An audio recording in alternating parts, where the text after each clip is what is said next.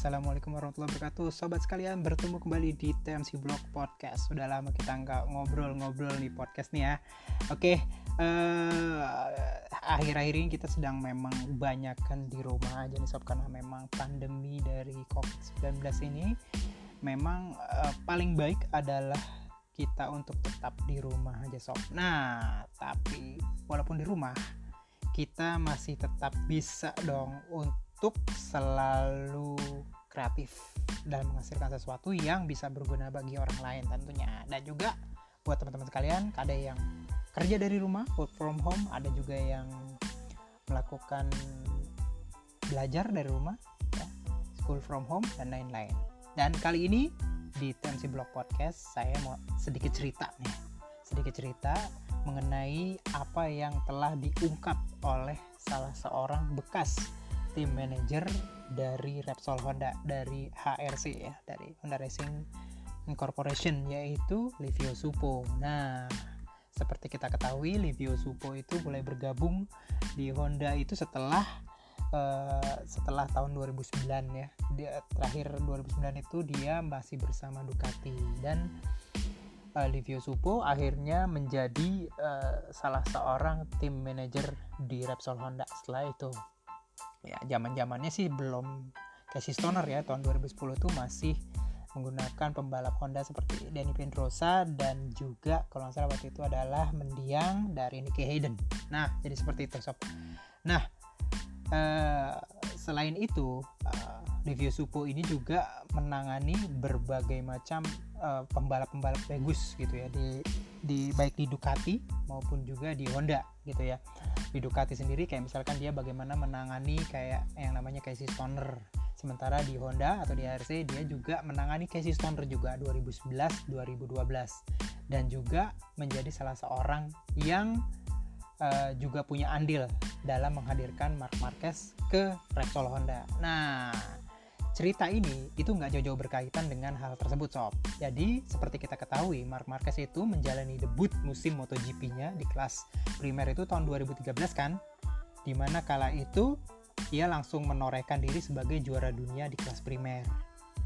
Nah, banyak orang yang memikirkan gitu ya pada saat itu tuh Mark Marquez itu langsung naik ke MotoGP waktu itu ya nggak harus dia ke tim satelit dulu gitu ya mungkin dikarenakan adalah sebuah upaya HRC ya Honda yang lagi krisis pembalap setelah si Casey Stoner ini mengumumkan secara tiba-tiba bahwa dia uh, apa namanya tuh hmm, pensiun ya di usia 27 tahun pada saat itu. Nah, namun ternyata detail ceritanya tuh nggak sepenuhnya seperti itu sob. Jadi bukan karena krisis HRC. Nah, gimana ceritanya? Oke, jadi per, dari cerita ini diceritakan oleh Livio Supo. Jadi Livio Supo itu menceritakan awalnya mulai dari 2009 di mana HRC itu seperti kayak ngetok pintu dia untuk jadi seorang uh, tim manager di uh, Repsol Honda. Kebetulan juga posisi dari Livio Supo tahun 2019 itu lagi bermasalah. Gitu ya. Kenapa? Karena pada saat itu Casey Stoner uh, skip atau absen tiga race karena permasalahan kesehatan dan lain-lain itu jadi kayak apa namanya permasalahan bagi uh, Livio Suko sendiri di mana dia seakan-akan jadi bempernya Casey Stoner gitu ya. Membela Casey Stoner dari berbagai kritikan dari internal maupun juga dari para sponsor. Nah singkat cerita dia minta izin ke Filippo Prezios Preziosi ya waktu itu ya uh, salah satu orang tertingginya di Ducati ya pada saat itu untuk pergi ke Jepang. Nah ke Jepang ini ke mana? Ke Asaka di Saitama sob. Wah di mana Asaka Saitama ini udah dari dulu terkenal sebagai markas besarnya Honda Racing Corporation atau HRC. Dan di sana akhirnya Livio ini menerima tawaran dari HRC berupa posisi tim manager dengan uh, masa masa uh, masa posisi tersebut selama lima tahun atau 10 tahun. Dia tinggal milih mau lima tahun atau 10 tahun. Jadi singkat cerita Livio akhirnya bergabung dengan HRC dan di tahun 2019 dia juga akhirnya reuni kembali dengan pembalapnya yang ia ambil waktu itu dari dari Honda ya waktu itu ya ke Ducati waktu itu ya. Jadi awalnya tuh Casey Stoner itu kan awalnya di Honda di timnya Lucio Cicchinello ya di uh, LCR Honda. Lalu dia akhirnya datang ke Ducati dan juara dunia di Ducati tahun 2007 nah jadi seperti itu. Nah, lalu skip skip skip akhirnya kan Levio Supo kan akhirnya bergabung kembali dengan Casey Stoner ya di tahun 2009, 2011 dan setelah itu Casey Stoner juga langsung jadi juara dunia tuh tahun 2011 gitu.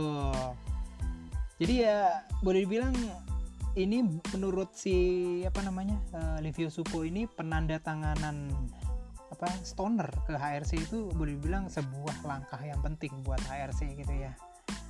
Uh, terutama lagi pada saat itu Casey Stoner tuh sedang dalam posisi uh, yang nggak nggak gembira gitu dia di, di Ducati karena permasalahan-permasalahan tahu sendiri lah. Ducati itu pendekatannya terhadap pembalap tuh kadang-kadang juga nggak nggak humanis kayak begitu. Jadi ya kadang-kadang juga ter apa mengakibatkan banyak permasalahan. Bahkan sampai sekarang sih sampai tahun 2019 sampai awal-awal tahun 2020 ada sedikit apa namanya eh, perbedaan dari pendekatan Ducati ke pembalap-pembalap gitu.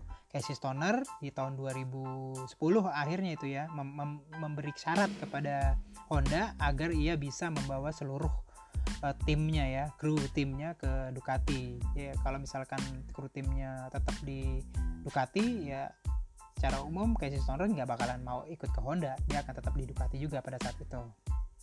Gitu ya. E, lalu ya kita tahu sendiri 2011 Casey Stoner juara dunia uh, MotoGP bersama Honda.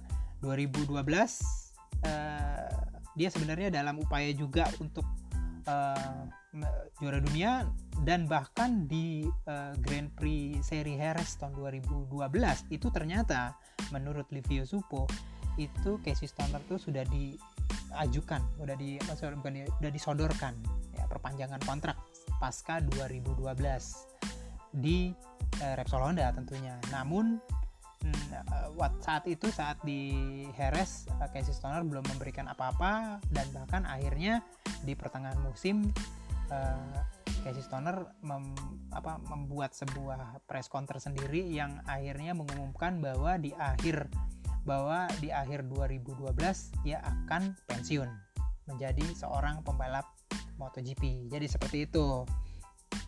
Nah, menurut Livio Supo, ternyata keputusan Casey Stoner ini dengan serta-merta merusak rencana awal HRC yaitu rencana awalnya adalah menendemkan Casey Stoner dengan Mark Marquez. Jadi memang sudah dari awal uh, apa namanya HRC itu ingin menandemkan Casey Stoner dan Mark Marquez. Ini artinya pada saat 2000 uh, eh, akhir 2012 itu HRC juga punya rencana tuh untuk menyingkirkan Denny Pedrosa tuh pada dasarnya akhirnya ya jadi Denny Pedrosa mau disingkirkan dulu sebentar lalu uh, entah ditaruh di mana atau di tim satelitnya atau gimana dan menghadirkan Casey Stoner dan Mark Marquez di 2013 gitu. Namun ternyata nggak kesampaian. Kenapa? Karena Casey Stoner keburu pensiun di akhir musim 2012 nah uh, jika kita lihat dari pernyataan Livio Supo ini ada ada ada benarnya jadi bahwa yang bener yang sebenarnya itu terjadi adalah kedatangan Mark Marquez di tahun 2013 ya di mana saat itu juga cukup menarik perhatian. Kenapa? Karena ada seorang pembalap rookie yang bisa langsung masuk ke tim factory gitu ya. Itu juga jadi pembicaraan pada saat itu. Nah ini jadi tujuan ya tujuan HRC itu bukan karena krisis karena kehilangan dari Casey Stoner namun karena memang sudah semenjak awal Mark Marquez di rekrut oleh HRC yang awalnya bertujuan untuk ditandemkan dengan Casey Stoner dan untuk menambah penguatan lift penguatan ini Livio Supo juga menceritakan bahwa sebenarnya HRC itu telah mendapatkan tanda tangan kontraknya Mark Marquez itu semenjak musim 2011 sob sebelum race Moto2 Malaysia di mana di Moto2 Malaysia kita tahu bahwa Mark Marquez mengalami cedera di bagian mata. Nah, uh, awalnya uh, si manajer dari Mark Marquez yaitu Emilio Alzamora menginginkan Mark Marquez itu langsung naik ke MotoGP tahun 2012 ya namun uh, karena uh, Mark Marquez saat itu uh, cedera dan akhirnya juga harus melepaskan uh, ke kejuaraan dunia itu ke Stephen Bradl pada saat itu Verstappen Bradle jadi juara dunia di tahun 2011 ya. Ia juga uh, akhirnya memikirkan kembali rencana awal di mana dia ingin menaikkan Mark Marquez ke kelas MotoGP di 2012. Dan akhirnya Mark Marquez terus uh, race di kelas Moto2 tahun 2012, jadi juara dunia Moto2 tahun 2012 dan akhirnya baru uh, naik ke MotoGP sebagai rookie di tahun 2013 di Repsol Honda dan juga langsung juara dunia saat itu. Nah, jadi seperti itu sobat sekalian, beberapa fakta-fakta yang sebenarnya terjadi berkaitan dengan hadirnya Mark Marquez di MotoGP mulai tahun 2013. Itu aja dari podcast kali ini. Udah mulai ajan. Oke, salam sehat-sehat semuanya. Sampai bertemu di podcast selanjutnya. Assalamualaikum warahmatullahi wabarakatuh.